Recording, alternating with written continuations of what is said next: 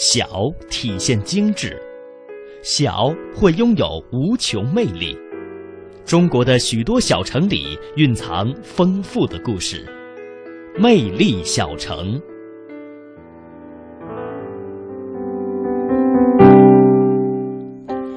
好的，魅力中国，欢迎您的持续锁定收听，来到我们今天的魅力小城节目环节，带您要到江苏的苏州。说到苏州呢，它是吴文化的发祥地，始建于公元前五百一十四年，也有着两千五百多年的历史了。那么苏州古城呢，是坐落在水网当中的，街道依河而建，水陆并行，建筑临水而造，前巷后河，也是形成了小桥流水人家的独特风貌。可以说呢，集建筑、山水、花木雕刻、书画等于一体的苏州园林，也是人类文明的瑰宝奇葩。像拙政园和留园呢，也是列入了中国四大名园，并同网师园、环秀山庄与这个沧浪亭、狮子林、艺圃偶园、池呃退思园等等九个古典园林。那么，它们也是分别于九七年和十二九七年十二月，包括两千年的十一月，被联合国教科文组织列入了世界遗产名录。嗯，那除了美景以外啊，在苏苏州呢，还一定要听苏州评弹。嗯，评弹的历史非常的悠久，那么在清朝乾隆时期呢，已经非常流行了，历经两百多年，至今不衰。那魅力小城呢，我们接下来就一起来感受文化苏州的独特魅力。苏州延续千年文明的经脉，苏州绽放厚积薄发的精彩。一座东方水城，让世界读了两千五百多年。它用古典园林的精巧，布局出现代经济的版图；他用双面刺绣的绝活，实现了东西方的对接。文化苏州，回味千年。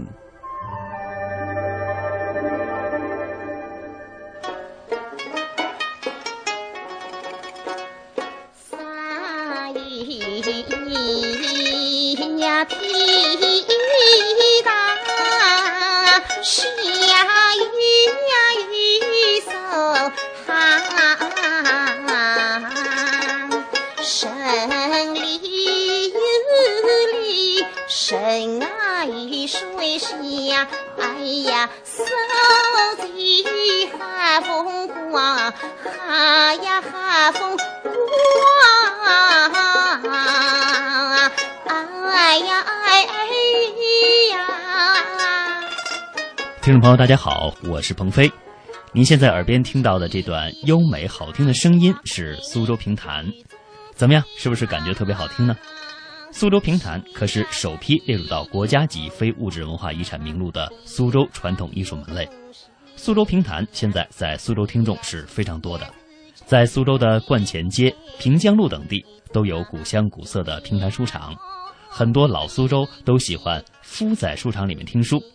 像这个季节，一边品着碧螺春，一边享受评弹雅韵，真是不辞常作苏州人呐。哎，刚才我说老苏州人都喜欢伏在书场里面听书，您听清楚我用的这个词了吗？伏，就是鸟类孵蛋的孵。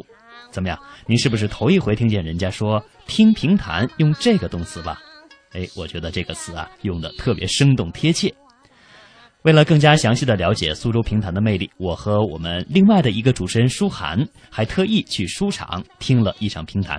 那下面时间，让我们有请主持人舒涵，我们两位和大家一起来分享一下苏州评弹的观赏感受。舒涵你好，鹏飞你好，这次我们一起一起去苏州哈，嗯呃，感受了一下苏州的文化的魅力。哎，我们是特别的挑了一天晚上，是吧？呃，去苏州的老街里面听了一场评弹，对，印象特别深刻吧？那当然是因为去苏州之前吧，我觉得应该所有的人想到苏州就是园林，还有苏州的评弹，嗯，这些呃要素都像是苏州的一个文化符号一样。没错，所以我们去苏州之前啊，应该说对评弹也是相当的期待的。对，很期待。其实我可能之前对于苏州的印象，如果说单从评弹这个上面来讲呢，可能就是通过一些影视的片段，嗯啊，一些音响。但是呢，这回去苏州是现场哈、咱们走进了书场，呃，去听评弹、看评弹，而且特别印象深刻呢，还有一杯碧螺春，哎呀，特别的没错，我正想说这个，嗯。因为它可能给了咱们从视觉到听觉乃至到味味觉的整个，嗯、给了我们一个苏州的享受。对，你看，就是呃，坐在这个书场的环境里面啊，你看古色古香的木质的桌椅、嗯。家具，然后呢，看着评弹的两位艺人哈、一男一女，他们穿着呃传统的苏式的呃服装，嗯，呃，手中弹着这个评弹的伴奏的乐器哈、嗯，就特别好像哈，用的也是咱们中国古民乐的这个传统的乐器哈。嗯，一个就是三弦，对。一个是琵琶，没错，嗯，嗯。很有感觉哈，非就好像我们生活在哎一个桃花源一样的一种感觉，跟现代这种喧嚣都市完全隔绝一样。当然，我们到了苏州以后，首先我们看到的在古城区嘛，就是嗯。这些古朴的街道，嗯，呃，古色古香的古典的园林。建筑。那你在听到评弹的时候，你就觉得苏州人没有理由不慢下来去享受自己的生活。没错，哎，你还记得吗？我们在去寻找这个评弹书场的时候啊，嗯就是在它的古街里面，然后远远的就看见霓虹灯在闪烁哈、就是一个琵琶的外形。对对对，呃，那个时候因为已经华灯初上了，对，嗯，在一个感觉现代化的好像都市里面，寻找到了一条古老的步行街。嗯，然后呢，我觉得我们和那个平潭书场啊，应该是一种邂逅，没错，真的是一种邂逅原本我。们没有想到的，但是当它突然映入眼帘的时候，哎，我就知道原来平潭离苏州人的生活是这样的近。就是苏州人的生活的原本的面貌的一种呈现。对，因为之前我们对评弹的印象，可能就像鹏飞刚刚讲到的、嗯影视剧，对或者是我听到的都是。呃，改编自评弹的流行歌曲，没错，但是如此古朴的、传统的，甚至说是很地道的评弹啊，嗯。真的是现场直播在我们眼前。对对对，而且我还记得，就是远处啊，就是我们还没有看到呃那个招牌的时候，远处就传来了呃评弹的声音。我们想着是不是哎什么音像店、呃卖的一种 CD 唱片呀、或者是什么嗯感觉？但是呢，又觉得这个声音哎特别的立体，特别的真实。是的，嗯呃，真的可以用那句话说：“未见其形，先闻其声。”没错对不对？哎，呃，它就像你知道，我当时站在那个书场的楼下，我们嗯听着声音还没有走进去的时候，我想到了什么？什么？我觉得这就像老北京的这个天桥剧场，或者是当时天桥艺人，没错没错，他们很自由自在的在一个很很开放的环境里去表演自己的这个技艺，但是他们的技艺啊，你别看是民间的，它嗯绝对是精华的。没错。其实我们后来第二天哈、又去了苏州的园林，嗯。在园林当中啊，哎，我也没想到是什么呢？就是在一些园林的平台上、戏台上，可能就是原本呃住在园林里面的人，为了主人哈主人嗯为了方便看戏，为了方便看评弹，而是特意设立的一个评弹的书场。对我们现场也是有幸哈、嗯听到了我，们原以为用来听戏的台子哈，嗯可能就是一个历史的遗迹了。对，没想到现在呢，它被充分的利用了起来，而且真是物尽其用哈。在这样一个古典的园林里面，再听上一曲这个评弹，简直是绝配，我只能说。没错，而且呢，我也知道我们现场一起是采访了两位评弹的艺人哈。嗯你还记得你当时问他什么样的问题，他是怎样回答的吗？我当时因为我对评弹的印象呃了解吗非常的少，我当时就是特别想知道，哎，咱们这个评弹到底是怎样演唱的，嗯对吧？我觉得可能好多朋友们都有同样的这个问题哈。没错，然后当时的一个应该是一个女艺人吧，嗯，她就是苏州当地人，我们可以感受到她身上有很浓厚的江南美女的这个气质，没错，就是很典雅，很有韵味哈她。跟你讲话呢，也是苏州的吴侬软语，软软的、糯糯的我也没学会。我就知道，嗯，你你好是奶嗨，奶嗨，对，啊但我咱们俩说的肯定不特别的不地道。嗯嗯，他就告诉我说，这个评弹呀是一种既说又唱的形式。对哎，这个就让我想起来，挺像北京的京韵大鼓。哎，没错，它和别的戏曲形式不是说只是唱，对哎，它是连说带唱。嗯、虽然我们不太懂这个呃苏州话，苏州话，嗯，可是我们听的是什么呢？苏州味儿。没错。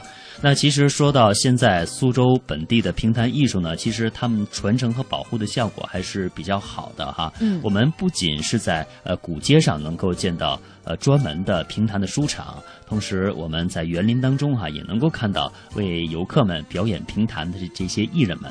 同时呢，我们也知道现在在苏州有很多的人呢是从事着评弹的这样的工作，有年近七八旬的一些老人、老艺术家们，嗯。啊，同时呢也有一些呃可能十几岁的学生们啊，正在向这些老人去像咱们在。园林里听的那个评弹的呃女演员演唱的一样哈，嗯。我后来就了解到，她是从上初中这个年龄开始，嗯。就进入了专业的评弹艺校去学习评弹的。啊我觉得评弹这一门艺术啊，在苏州来讲，它已经融入了苏州人的生活。当然呢，它也受到了世界各地人们的喜爱。那么，作为这么有特色的一门艺术，它真的需要被发扬光大下去。没错，那在这儿呢，呃，向我们的听众朋友也介绍一位苏州的评弹老艺术家邢燕之。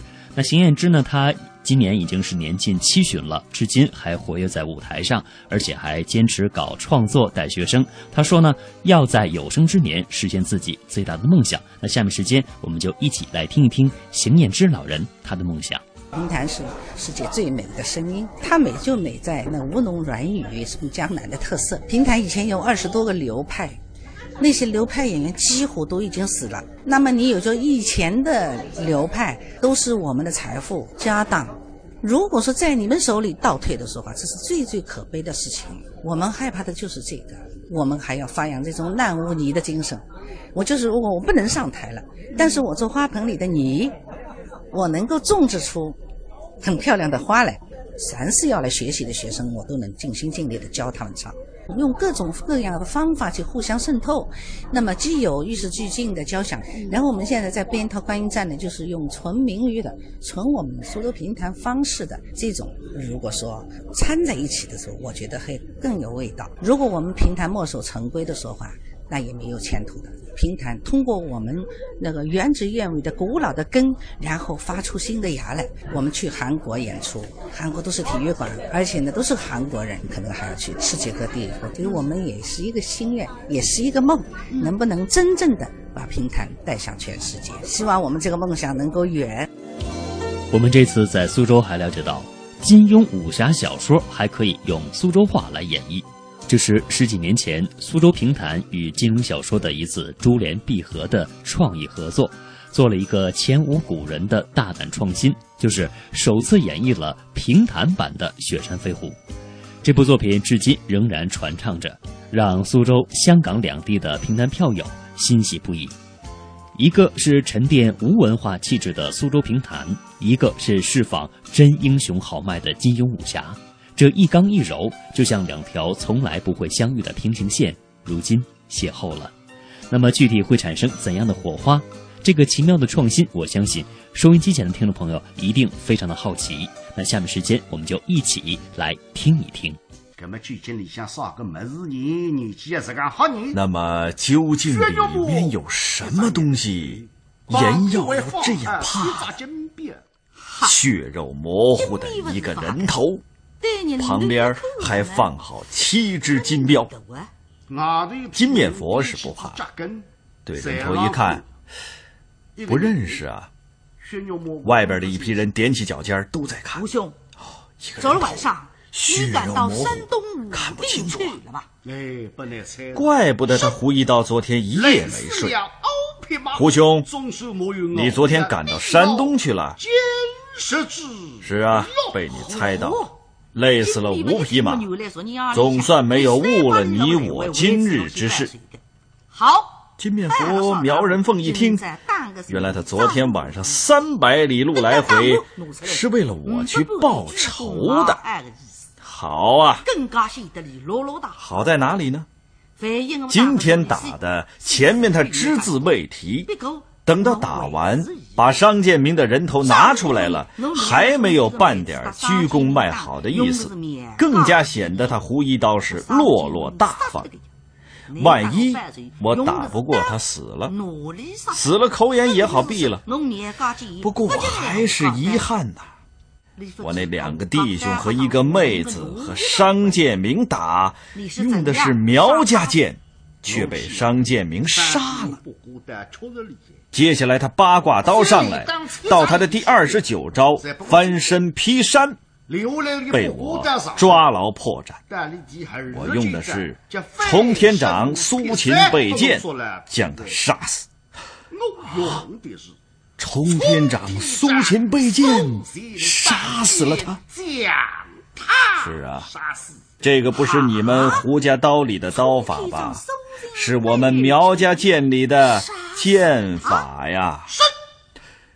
你使的是苗家剑法，正是。你使的是苗家剑法，这那是。